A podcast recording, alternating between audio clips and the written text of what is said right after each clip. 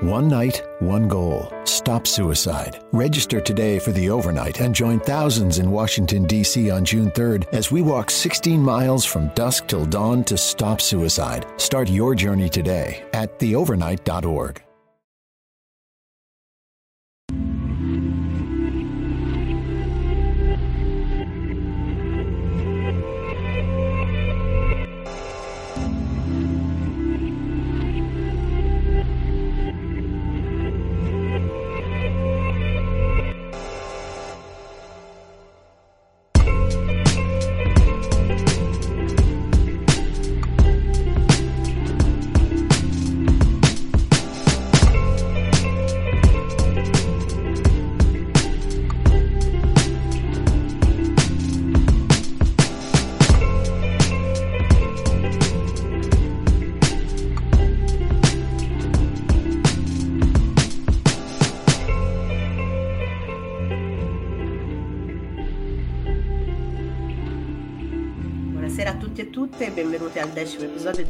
Wildlife. Sono Angela, sono tornata dopo aver abbandonato Andrea nelle lande desolate del Grimdark nell'episodio scorso.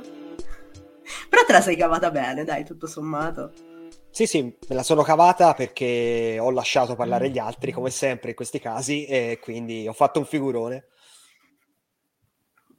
E in questo episodio par- parte il nostro corso di Fantascienza 101, io direi di chiamarlo così, ovvero una breve infarinatura della storia della fantascienza e dei temi prossimamente della fantascienza per chi non è molto abituato al genere. Questo perché effettivamente ci siamo resi conto che io e Andrea molto spesso entriamo nei discorsi a gamba tesa e non, non lasciamo margine a chi magari si sta avventurando fuori dalla sua comfort zone.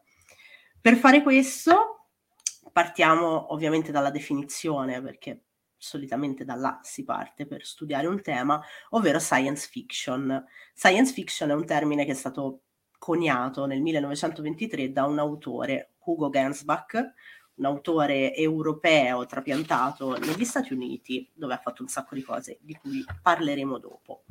Prima della parola science fiction, per quanto riguarda il mondo anglofono, si parlava di utopic romance, quindi un uh, romanzo utopico, molto usato soprattutto alla fine del 1800 per parlare di tematiche politiche, e di scientific romance, che è quello di Jules Verne, di Wells. E ti dirò, Andrea, per la pagina di Wikipedia dello scientific romance, anche Jurassic Park è considerato tale. Mm, fa- farò una, una, richiesta di modifica per Wikipedia perché questa cosa non è assolutamente plausibile. Però sì, diciamo, ovviamente anche la definizione scientific romance è molto flessibile, cioè ovviamente se uno crea una storia che ha delle, quindi romance si intende eh, magari non romance come lo intendiamo oggi, che è la, la definizione un po' di eh, romantico, storia d'amore. Oggi quel termine si usa principalmente con quel senso. Con il modo in cui si utilizzava all'epoca era più soltanto tipo fiction, diciamo, eh, si, si, sostanzialmente aveva quel, quel senso lì. E quindi un, una romance, cioè un, una storia inventata con delle basi scientifiche, allora più o meno è, include qualunque tipo di narrazione di questo tipo e quindi in quel senso anche Jurassic Park, però per come intendiamo oggi quella definizione di genere Jurassic Park sicuramente non ci rientra, ma questa sarà una polemica per un altro giorno. Non abbiamo mai parlato di dinosauri effettivamente, dobbiamo farlo più spesso. È vero, è vero. Ehm, giusto per dare delle coordinate, appunto, abbiamo parlato della parte scientifica. Eh, prima di tutto, Andrea, volevo chiederti in italiano come si traduce sci- eh, science fiction e da dove arriva il termine. Allora, la, ne parliamo tutte le volte, quindi non sarà un grande mistero che il termine correntemente utilizzato è fantascienza. E il termine fantascienza eh, viene coniato in Italia nel 52, se mi ricordo bene, da Monicelli. Monicelli, eh, che è noto Giorgio. per Giorgio Monicelli, sì, esatto, eh, non quell'altro, eh, che è noto per essere il eh, fondatore di Urania, della collana Urania, che è nata proprio nel 1952. Quindi sicuramente è stato uno dei personaggi che hanno eh, fatto la storia della fantascienza in Italia, tant'è che ha inventato lui questa traduzione.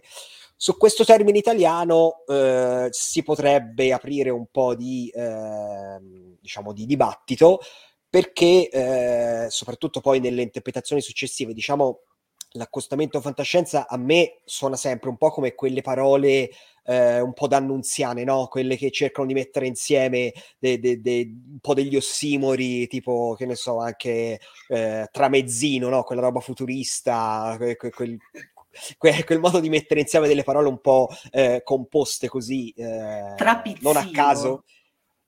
Non so se hai presente il trapizzino. Sì, sì, sì, sì, conosco, conosco e D'Annunzio ne sarebbe eh, un grande sostenitore. Un po' come la ehm, pericena. Esatto, sì, è quel, è quel, meccanismo lì che in quegli anni, diciamo, andava perché c'era questa visione no? eh, positivista del futuro e ne parleremo tra un po'.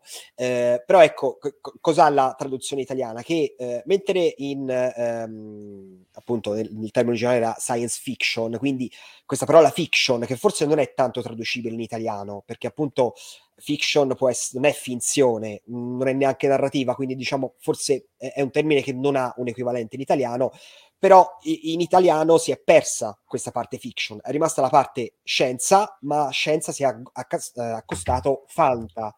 Quindi fanta eh, porta a pensare a qualcosa di appunto di, di, di, fantasioso, che è giusto ovviamente, tutta la narrativa ha una parte di fantasia, però molto spesso tipicamente nei, nei, gruppi di appassionati di fantascienza c'è sempre la, la, la, mm, il commento del tipo eh ma questa cosa è tanto scienza e poco fanta o viceversa. Eh, proprio per dare quell'idea che ci debba essere una componente di immaginazione eh, scatenata quando in realtà eh, cioè, può essere anche quello, ma insomma la, la narrativa eh, scientifica o la science fiction, intendendolo in quel termine lì, può avere anche de- delle basi, diciamo, più, eh, più, più, solide o comunque non deve necessariamente andare nella direzione di qualcosa di fantasioso per come lo si intende in italiano quel termine, perché poi si pensa a, alle cose appunto, non dico al fantasy, però insomma a, alle cose un po' più sregolate. E quindi forse, mh, soprattutto in tempi recenti, questo termine fantascienza magari eh, ha iniziato a, a mostrare alcuni limiti nella sua traduzione, però insomma fa bene sapere che deriva dalla eh, definizione, dalla traduzione data da Monicelli ormai 70 anni fa. Diciamo che eh, più più che la, la fantasia, il fantastico, almeno personalmente identifico la fantascienza con ciò che è plausibile, ciò che potrebbe essere, che può essere, mentre effettivamente se parli di fantasia, fanta, fantasy, molto spesso anche nell'editoria italiana c'è un po' di confusione tra ciò esatto. che è esatto. fantasy e ciò che è fantascienza. È vero che i confini sono sempre più labili, che la narrativa si sta ibridando tantissimo e questo è un bene perché lavorare a compartimenti stagni a un certo punto fa finire le idee, fa finire lo spirito. Però, eh, insomma, c'è questa, questa confusione. C'è la scienza, c'è la fanta e c'è la fiction. Mm. Ma uh, a parte questo, per esempio, mh, per quanto, cioè, per, per, dire quanto la scienza sia effettivamente importante per il genere di cui stiamo parlando, per Asimov e noi prenderemo per buona questa definizione nel corso di questa puntata, per cui parleremo solo di proto-fantascienza, cioè di autori che non avrebbero potuto definirsi fantascientisti perché la parola non esisteva ancora. Per Asimov non esiste fantascienza prima della rivoluzione industriale, perché scienza e tecnica non erano ancora in stretta relazione, perché c'era una, una sovrapposizione tra scienza, filosofia, e, come è stato fin dai tempi dei greci, che possiamo dire hanno scritto della fantascienza, ci hanno provato, ci sono viaggi sulla Luna, però non è fantascienza in senso stretto del termine. Sì, in questo caso eh, secondo me appunto una cosa che eh, si può appunto segnare, appunto, ora parlavi di viaggi sulla Luna, mi viene in mente che ne so, eh, Ariosto, no? L'Orlando Furioso che va sulla Luna, a volte c'è il, eh, diciamo, quel, chi arriva e dice sì, ma anche quello è fantascienza perché si parlava già di viaggi sulla Luna. In realtà in, in quella, eh, in quella resa lì e molte altre mh, dell'epoca precedenti, eh, anche se c'erano elementi diciamo di, di, di, immaginazione, ma non erano fatti con quella plausibilità che dicevamo prima, per cui l'intento era dire questa cosa si può fare, era soltanto un, un, un modo, diciamo, di eh, trovare un'ambientazione diversa o di fare della satira su, eh, sul mondo conosciuto, parlando di un mondo diverso. Eh, mi viene in mente anche, insomma, ci sono tantissimi casi, eh, qualcuno ogni tanto ci tira in mezzo anche la Divina Commedia. Quindi si può dire che ci sono degli elementi fantascientifici nel senso che c'era magari un, certo livello di speculazione su quelle che erano le conoscenze dell'epoca, però come in questo caso giustamente dice Asimov, finché non c'è un, un paradigma scientifico condiviso, cioè un modo proprio di applicare l, diciamo, il metodo scientifico a, proprio a tutta la conoscenza umana, allora non si può parlare di una narrativa strettamente legata alla scienza e quindi eh, questa definizione sicuramente è utile per fissare una data di inizio di quando si può iniziare a parlare di fantascienza. Sì, anche perché se vogliamo risalire sempre più nell'antichità, quale potrebbe essere la prima storia di fantascienza, c'è addirittura chi eh, vede della fantascienza nell'epopea di Gilgamesh, che è stata scritta duemila anni prima di Cristo, c'è un diluvio universale, quindi c'è uno scenario post-apocalittico, come c'è nella certo. Bibbia fondamentalmente. Però da lì a dire che insomma l'epopea di Gilgamesh sia un esempio di fantascienza mi sembra un po' stiracchiata come, come sì, teoria. Sì. Quindi parliamo di quello che per me è il primo romanzo a tutti gli effetti di, di fantascienza, nonostante il termine non esistesse, nonostante l'abbia scritto una donna a 19 anni. E, e vi giuro che è successo molte volte che questa cosa queste, queste prerogative venissero presentate come impossibili da, da, vedere nella madre della fantascienza, tant'è vero che in moltissimi testi io mi sto documentando un po' su storia, della, storia illustrata della fantascienza di James Gunn, che è un'eredità di famiglia di anni, e ci sono i padri della fantascienza che sono Wells e Verne, ma di madri non, mm. non se ne parla niente, so, solo i maschietti scrivono fantascienza, lo sappiamo. Detto questo, nel 1818, quando esce Frankenstein, Frankenstein è molte cose, è un romanzo gotico, è un romanzo del lutto, è un romanzo di fantascienza e come i romanzi di fantascienza appunto è molto più di un romanzo di fantascienza. Questa è una definizione che viene data molto spesso alla fantascienza un po' più letteraria o scritta da certo. chi non è nell'ambito, non è solo un romanzo di fantascienza, è anche... È letteratura. Ragazzi, la fantascienza è letteratura, eh, cioè non, non, c'è una divisione netta delle due cose. Poi, ovviamente, come nella letteratura, c'è la fantascienza scritta bene e la fantascienza scritta male. La fantascienza che punta più alle idee e la fantascienza che punta più allo stile eh, di composizione. Ma comunque, fantascienza e letteratura sono la stessa cosa, a volte. Eh, stavamo parlando di, di Frankenstein, eh, che per Brian Aldiss, che è un autore di questo secolo, è un autore molto prolifico, eh, lui dice Frankenstein è il primo lavoro seminale al quale l'etichetta di fantascienza può essere logicamente applicata. Questo perché dal punto di vista proprio della scienza, di quella componente scientifica di cui parlavamo prima, Mary Shelley indaga un, una pratica scientifica coeva al periodo in cui scrive, cioè il galvanismo. Il galvanismo, appunto, eh, vuoi, vuoi dirlo tu Andrea, che ti vedo annuire? no, allora no, non sono proprio un praticante eh, del, de, del, galvanismo.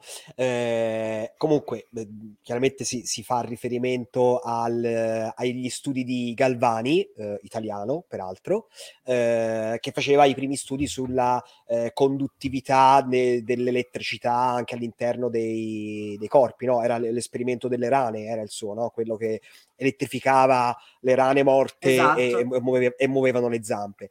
E quella ovviamente era l'epoca in cui si iniziava a, a scoprire la, la, l'elettricità, iniziavano anche questi primi esperimenti di, eh, appunto su, su, sui corpi per vedere come l'elettricità fosse qualche, una componente che in qualche modo andava a, ad azionare anche i corpi viventi o, o non viventi in questo senso. Esatto, questo era il galvanismo. E poi, mh, per esempio, cioè io su Mary Shelley potrei fare una puntata monografica, ma la teniamo per un'altra volta. Uh, Mary Shelley con il suo Frankenstein ha inventato uh, il trope dello scienziato pazzo, cioè il dottor, Fra- il dottor Frankenstein e poi uh, il dottor Moreau e poi non so, Doc di Ritorno al futuro, per quanto lui sia un pazzo buono perlomeno, mentre di solito Jekyll, il pazzo... dottor Jekyll. Esatto. E oltre a questo, appunto, c'è poi tutto quello che è il sottotesto di una donna di 19 anni scappata di casa per amore che ha subito già un paio di aborti o comunque la morte del figlio in fasce proprio prima di scrivere Frankenstein, per cui è un romanzo di creazione. Non è però eh, il gotico che tutti come dire, è incasellato come gotico, c'è tutta una parte scientifica però che non deve essere dimenticata, perché è quello che lo rende, almeno per me, il primo romanzo di fantascienza. Poi sono arrivati i padri della, della fantascienza. Allora, eh, quando si parla appunto dei, i, i, diciamo, ci sono due figure di riferimento eh, considerate proprio come fondatori della fantascienza, al di là di Mariscelli che comunque insomma eh, diciamo soprattutto in tempi recenti viene riconosciuto sempre di più il suo ruolo come madrina eh, originale eh, della, di questo genere. Ehm, quando però si parla di protofantascienza e di chi l'ha resa anche un genere abbastanza popolare, allora abbiamo Jules Verne e Herbert George Wells, che spesso vengono diciamo accostati, anche se in realtà non erano esattamente contemporanei. Jules Verne eh, è nato, insomma, era, mh, scriveva nella seconda metà dell'Ottocento, è morto ora non voglio dire una scemenza, ma comunque entro la, la, pare negli anni 10, credo, non sono sicurissimo, forse ce l'ho qui davanti. Faccio così, mostro la copertina del libro, così dietro leggo la biografia. e, Jules Verne è morto nel 1905. Ok, allora l'ho detto, entro gli anni 10, eh, esatto. mentre Wells eh, è morto negli anni 40 e eh, è nato, mi pare, alla fine proprio dell'Ottocento. Quindi eh, spesso vengono proprio accostati, ma in realtà non erano contemporanei e eh, hanno, diciamo, tracciato due percorsi un po' diversi.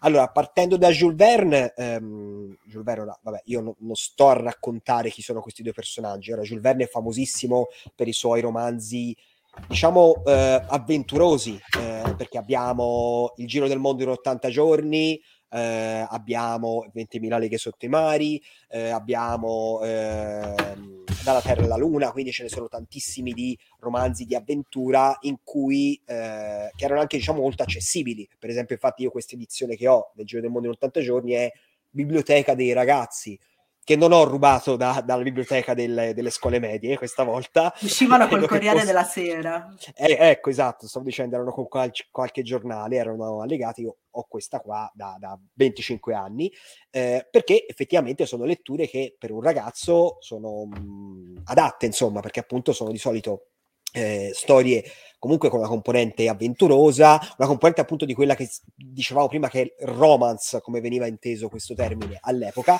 eh, e che però hanno delle delle basi scientifiche, nel senso che cercano di prendere, eh, di spingere un po' all'estremo questo tipo di approccio avventuroso, cioè eh, eh, invece di parlare soltanto della, dell'avventuriero nella giungla, eh, portano l'avventuriero nelle profondità del mare, viaggio al centro della terra, ecco, ora mi viene in mente un altro, quindi ecco, di trovare questi, eh, queste nuove ambientazioni, queste nuove sfide in cui porre personaggi che hanno anche degli elementi e degli agganci a quelle che erano, eh, diciamo, le, le novità eh, scientifiche o le teorie o un po' i, i confini dell'epoca, quindi eh, se si parla un po' di quella che potrebbe essere una specie di eh, narrativa che va ehm, a, a, scoprire eh, un po' il... Ehm, come nel caso de- del western, no? una narrativa di, di frontiera, questa avventura alla frontiera, eh, Verne faceva un po' questa cosa, però andando a cercare quella frontiera verso i limiti di quelle che erano le conoscenze umane dell'epoca.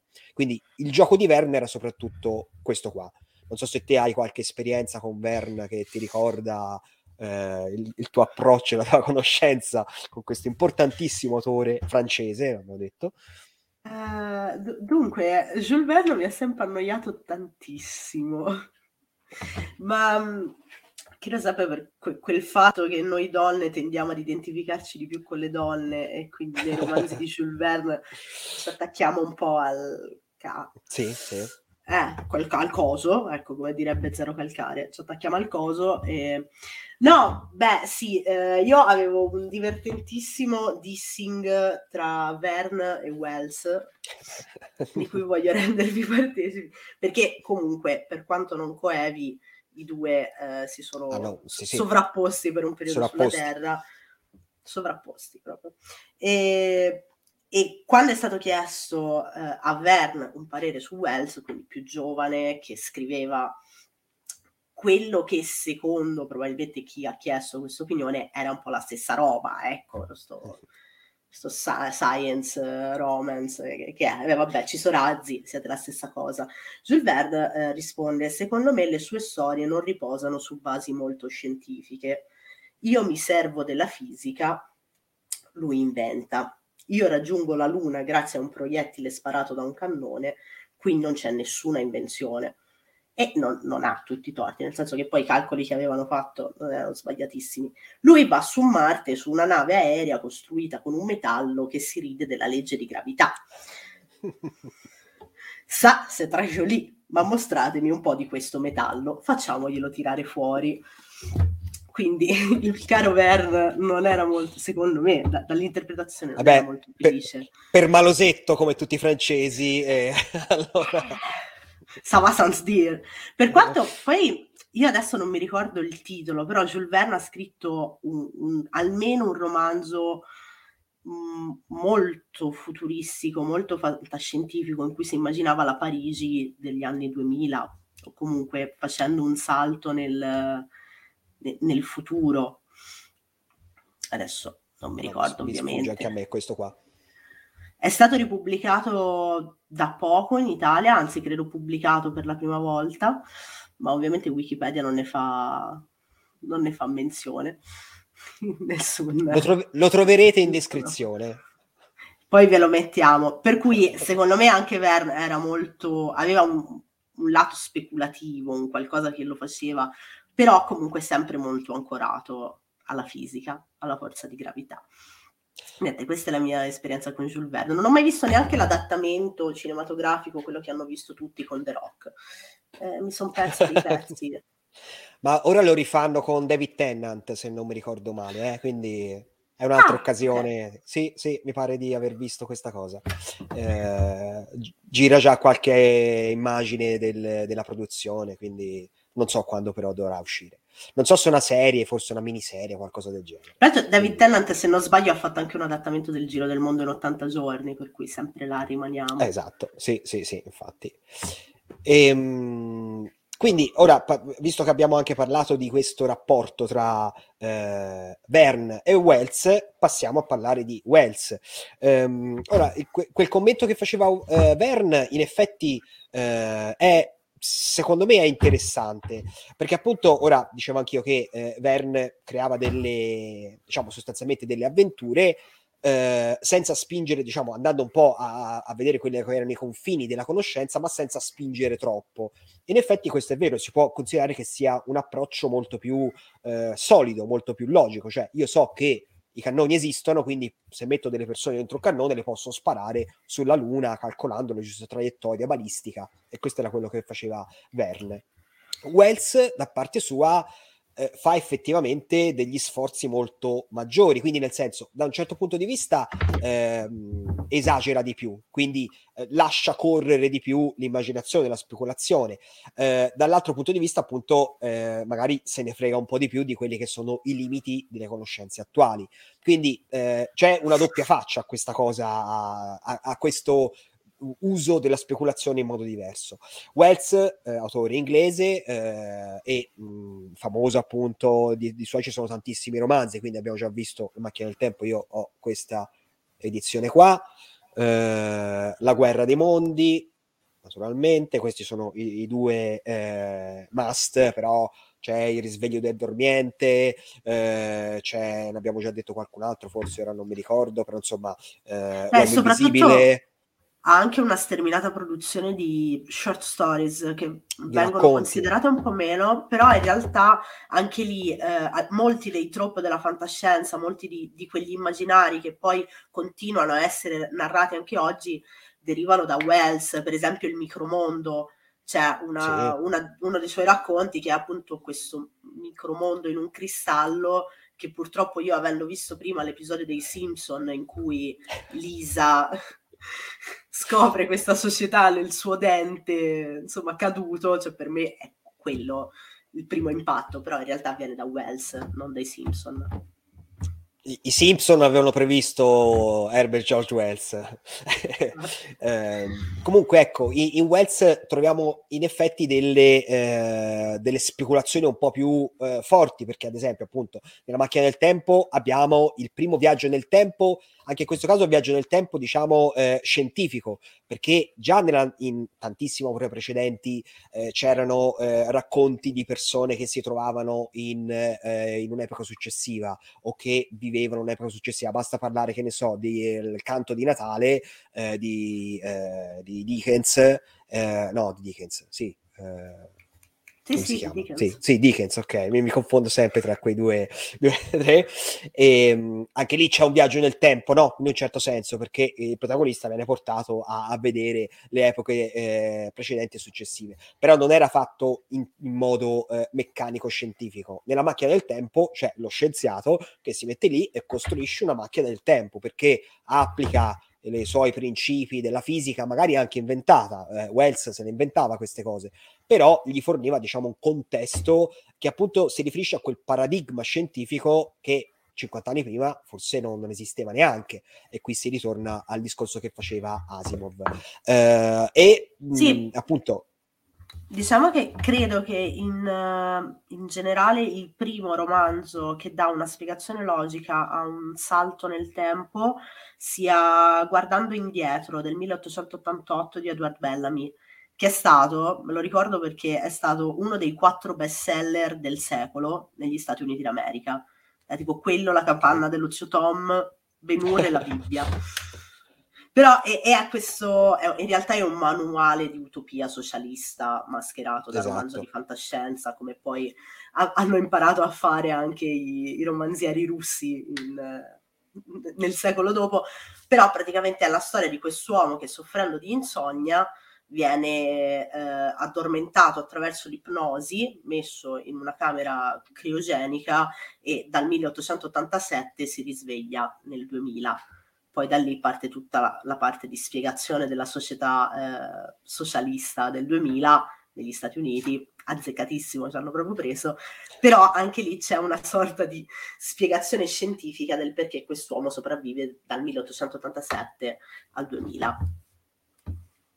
E in questo caso comunque eh, anche in, in questo esempio qua non è tanto diciamo il, il, viaggio nel tempo non è tanto la, l'oggetto di interesse della storia ma appunto il meccanismo per andare a fare quel discorso appunto di eh, critica sociale di satira che è una cosa che nella fantascienza ovviamente esiste. Però eh, fino a quel momento magari non era ancora stata eh, diciamo non si era pensato a fare una narrativa che fosse scientifica di per sé cioè che ehm, si reggesse proprio sulle ipotesi scientifiche, non che lo utilizzasse per portare poi a dei commentari politici, sociali o quello che era.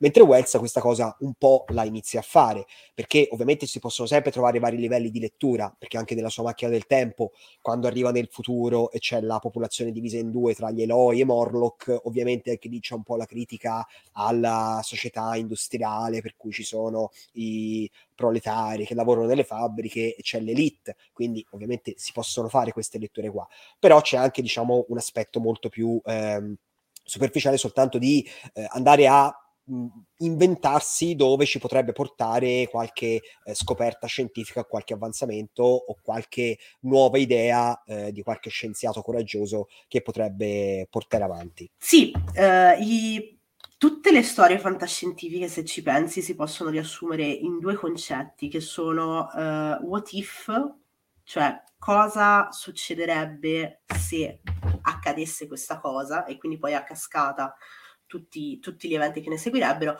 o if this goes on, cioè eh, se, con, se, questa tecnologia continua eh, in questo modo, oppure se questa società continua a progredire in questo modo, succederà questa cosa. Sono due modi diversi di, di speculare.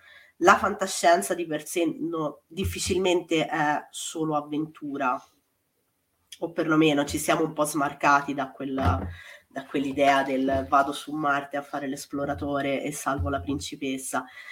Questo non significa però che la fantascienza sia pesante, come mi sono sentita dire, che per leggere fantascienza molto spesso che per leggere fantascienza tu debba conoscere la scienza, guardatemi, solo materie umanistiche da quando ho iniziato la scuola, però ce la faccio comunque, guardatemi, sentitemi, insomma, dipende se guardate il video su YouTube o se ci ascoltate su Spotify. Ehm, quindi molto spesso la fantascienza ha questa, questo alone intorno che repelle le persone, questo eh, però è pesante, beh, però non si capisce. E, e questo molto spesso succede anche, almeno secondo me, perché eh, quando viene consigliato a qualcuno di leggere fantascienza, a qualcuno che non ha mai letto fantascienza, si parte proprio da quegli autori di cui abbiamo parlato oggi. Per cui, ah, non hai mai letto fantascienza, leggiti La macchina del tempo di Wells o leggiti La, guerra dei mondi. La mondi è gettonatissima e è molto bello, però forse non è il miglior punto d'accesso per una persona che non ha mai letto fantascienza, perché comunque è un romanzo di un secolo fa, scritto con lo stile di un secolo fa, con il ritmo di un secolo fa, e è bene o male una storia che conoscono anche i muri, perché un, un, adattamento della guerra dei mondi l'avete visto di sicuro nella vostra vita, fosse anche quello con Tom Cruise. E quindi finite per leggere finite per leggere qualcosa di cui sapete già il finale, qualcosa che non ha proprio il ritmo a cui siete abituati se leggete un altro tipo di narrativa e, e, questo molto spesso poi scoraggia le persone che bollano la fantascienza come una roba pesante, noiosa e che non puoi leggere se non hai almeno un master in una materia STEM.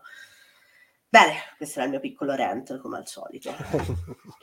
no, questa cosa che dicevi ora del, del, fatto che tutti conoscono la guerra dei mondi o comunque la storia della guerra dei mondi, in effetti è una cosa che con questi autori come Wells un po' eh, può essere un problema perché eh, come dicevamo prima, siccome hanno inventato alcuni di quelli che sono poi i tropi che hanno continuato ad andare avanti nella fantascienza fino ad oggi e continuano ad andare avanti, uno poi va a leggere le storie originali e dice sì vabbè ma questa è roba che, che, che, che esiste, cioè che chissà quante volte l'ho letta. Sì, ma quella è la prima volta che l'hanno fatto, quindi magari soffrono un po' proprio della loro, de, della loro fama e del loro successo, cioè il fatto che queste idee fossero così forti da essere state riprese così tante volte, quando uno poi le riscopre dopo aver sa- conosciuto un secolo e mezzo successivo di tutte le cose ispirate o comunque derivate da quello, ovviamente perde un po' quel suo fascino che poteva avere all'epoca.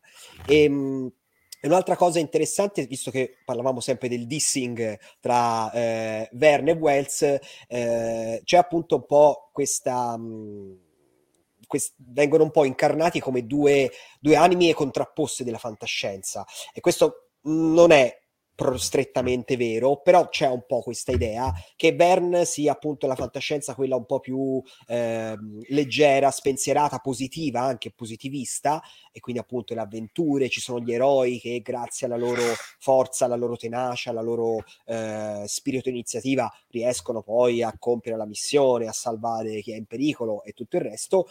In Wells invece c'è un po' più di preoccupazione perché le cose non vanno mai benissimo. La guerra dei mondi, eh, l'umanità viene praticamente sconfitta finché diciamo non c'è il twist finale. Eh, invece nel, ehm, nel, nella macchina del tempo il futuro dell'umanità non è così, eh, così luminoso.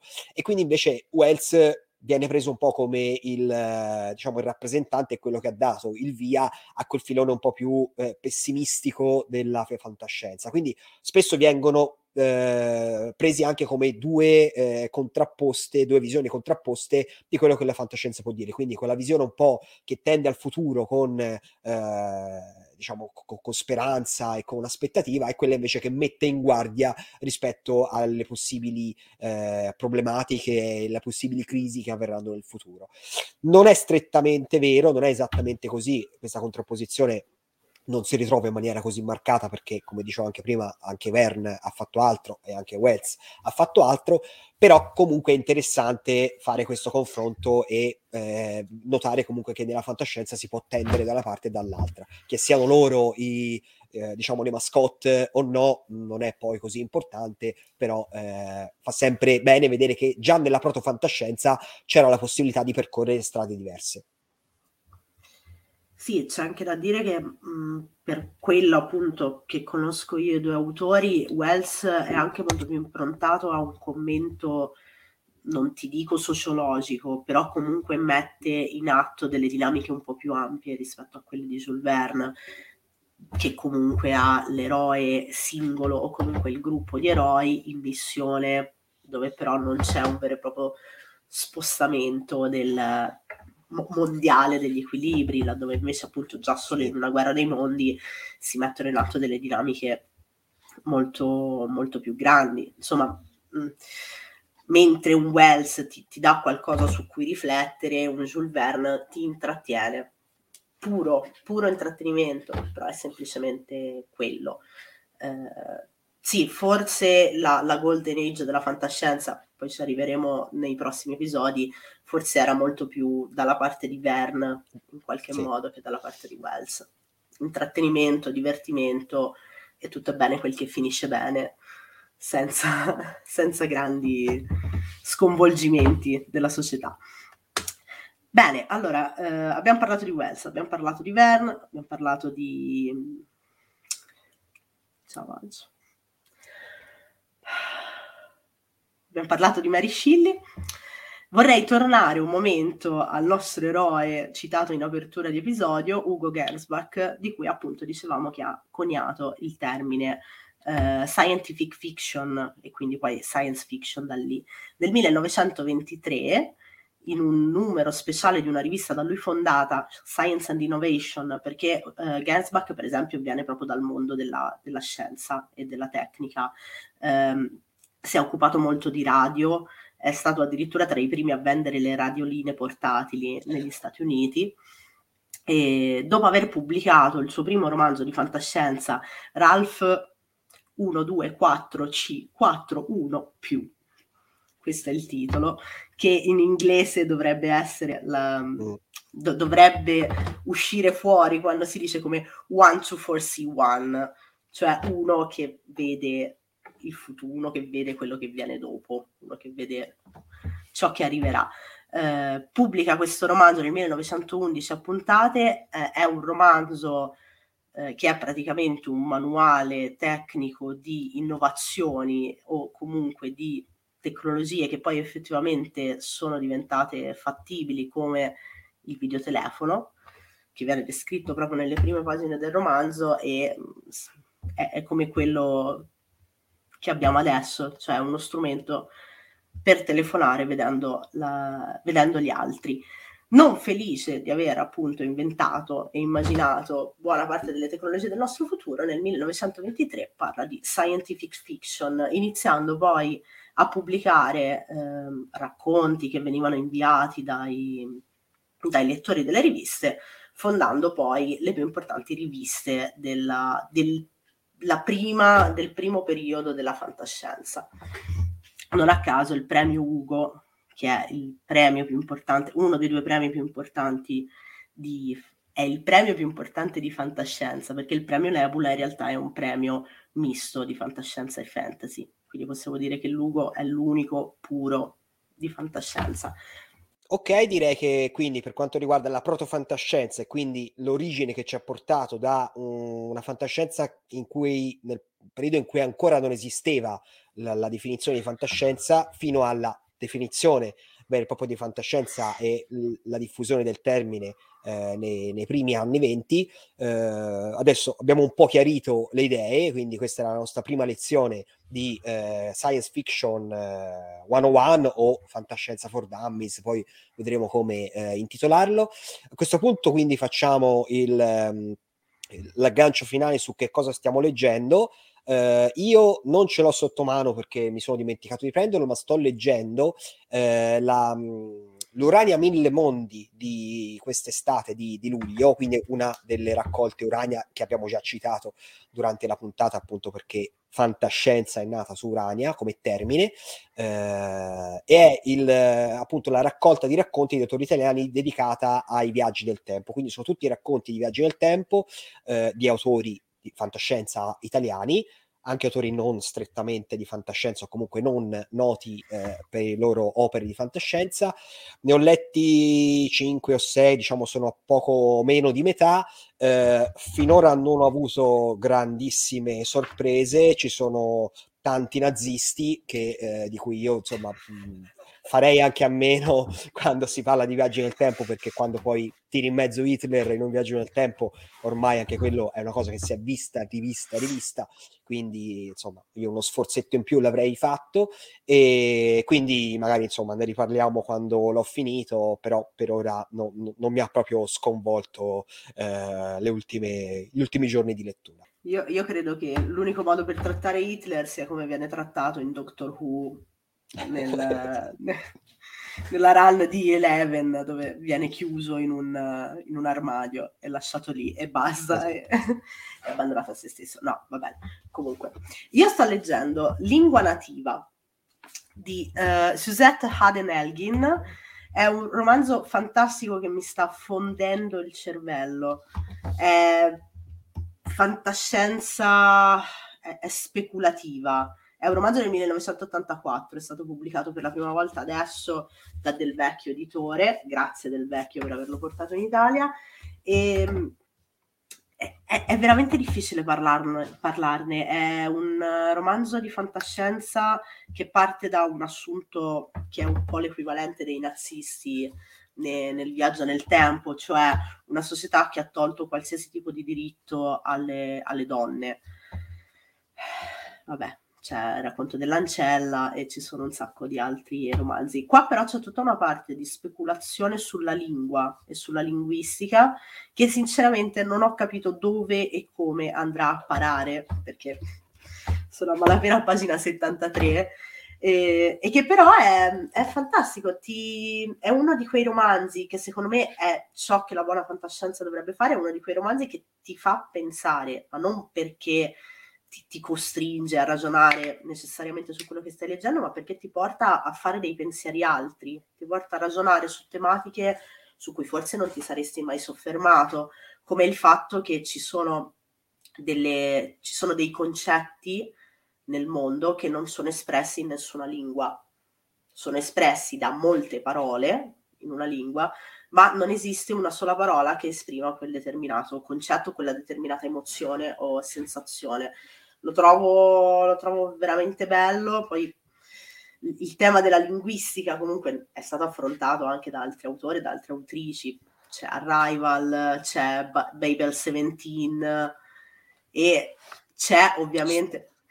Storia della tua vita. Esatto. Perché non citare no, Te vole... Chang?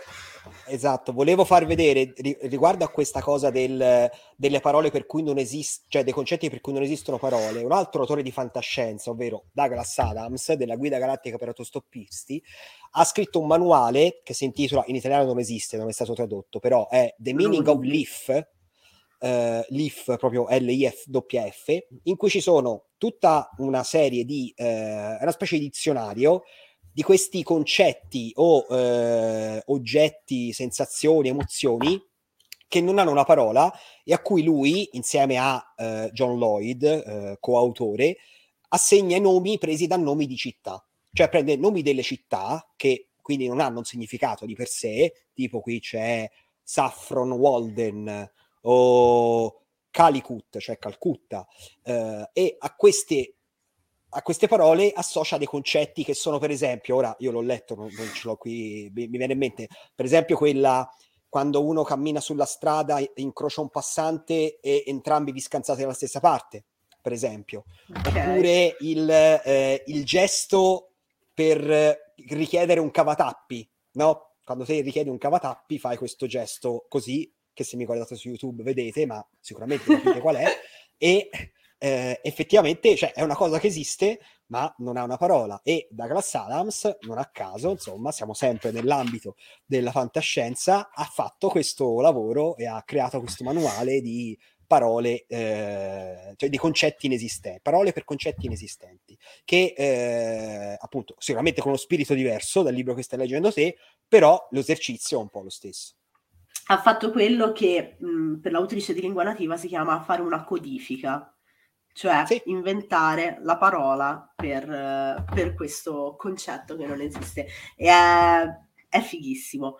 Detto questo, visto che abbiamo citato Storia della tua vita e visto che questa è a tutti gli effetti una lezione, eh, non vorrei lasciare i nostri ascoltatori e le nostre ascoltatrici senza le, la lezione per casa e personalmente consiglierei, se siete arrivati fin qua, se siete interessati alla fantascienza, ma eh, non sapete da che parte approcciarla, come iniziare, se avete chiesto consigli su un gruppo su Facebook e vi hanno risposto di leggere tutta la fondazione di Asimov e vi siete un momento sentiti male, lo capisco, neanche io sono partita dalla fondazione di Asimov Personalmente il mio consiglio è proprio di recuperare la raccolta di racconti Storia della tua vita di Ted Chiang, perché è un autore contemporaneo, perché è un autore molto accessibile, perché probabilmente avete già visto Arrival, se non l'avete fatto dovreste farlo, e perché vi dà un esempio di quello che non è la fantascienza, cioè non è solo scienza, non è solo tecnica, non è solo pesantezza. Questa è la mia lezione per casa. Non so se Andrea vuole aggiungere ulteriori compiti. Beh, no, direi con Ted Chang eh, la portiamo a casa benissimo, cioè nel senso è poi è un autore che eh, eccelle nei racconti, finora non ha mai scritto un romanzo, soltanto romanzi brevi e personalmente ritengo che la fantascienza si esprima proprio al meglio nei racconti, quindi secondo me è proprio il, eh, diciamo, l'esponente ideale della fantascienza contemporanea, ma che anche eh, illustra le potenzialità della fantascienza storica, cioè di quello che la fantascienza ha sempre fatto. Quindi se proprio proprio uno non sa da dove partire, eh, secondo me sì, è un, ottimo mh, approccio. Vi ringraziamo per essere stati con noi. Uh, se avete dei dubbi, se avete delle domande, se ci volete insultare perché parliamo male di Asimov a ogni episodio, uh, ci, trovate, ci trovate su Instagram, ci trovate... Dove ci trovate? Su Instagram, basta. Mi trovate solo su Instagram o su WhatsApp, ma tanto il numero non ce l'avete. Siamo Mary Cat in the Castle e Andrea, Andreas D. Visusi, perché me la fa complicata e aspettiamo i vostri feedback, fateci sapere se, se, siete interessati, se dobbiamo tornare a parlare di Grimdark eh, e smetterla co- con la storia della fantascienza. Intanto vi ringraziamo per essere stati qua con noi, vi salutiamo. La prossima volta? La prossima Dai volta non... Eh, aspetta, non andiamo avanti con questo no. corso di lezioni perché faremo una puntata ogni due, ma la prossima volta abbiamo detto che facciamo Mannaggia, lo sapevo. no, me lo ricordo. Eh, Va bene, aspetta. vi tengo... No, no, lascio, eh, adesso esatto. lascio tutti sul, col dubbio perché non hai studiato. Ci Anche a me, non me lo dire. Vediamo... La, fac- la, facciamo improvvisata, la, la scoprirò al momento, perfetto. Ci vediamo e ci sentiamo tra due settimane. Ciao a tutti e tutte. Ciao, ciao, ciao.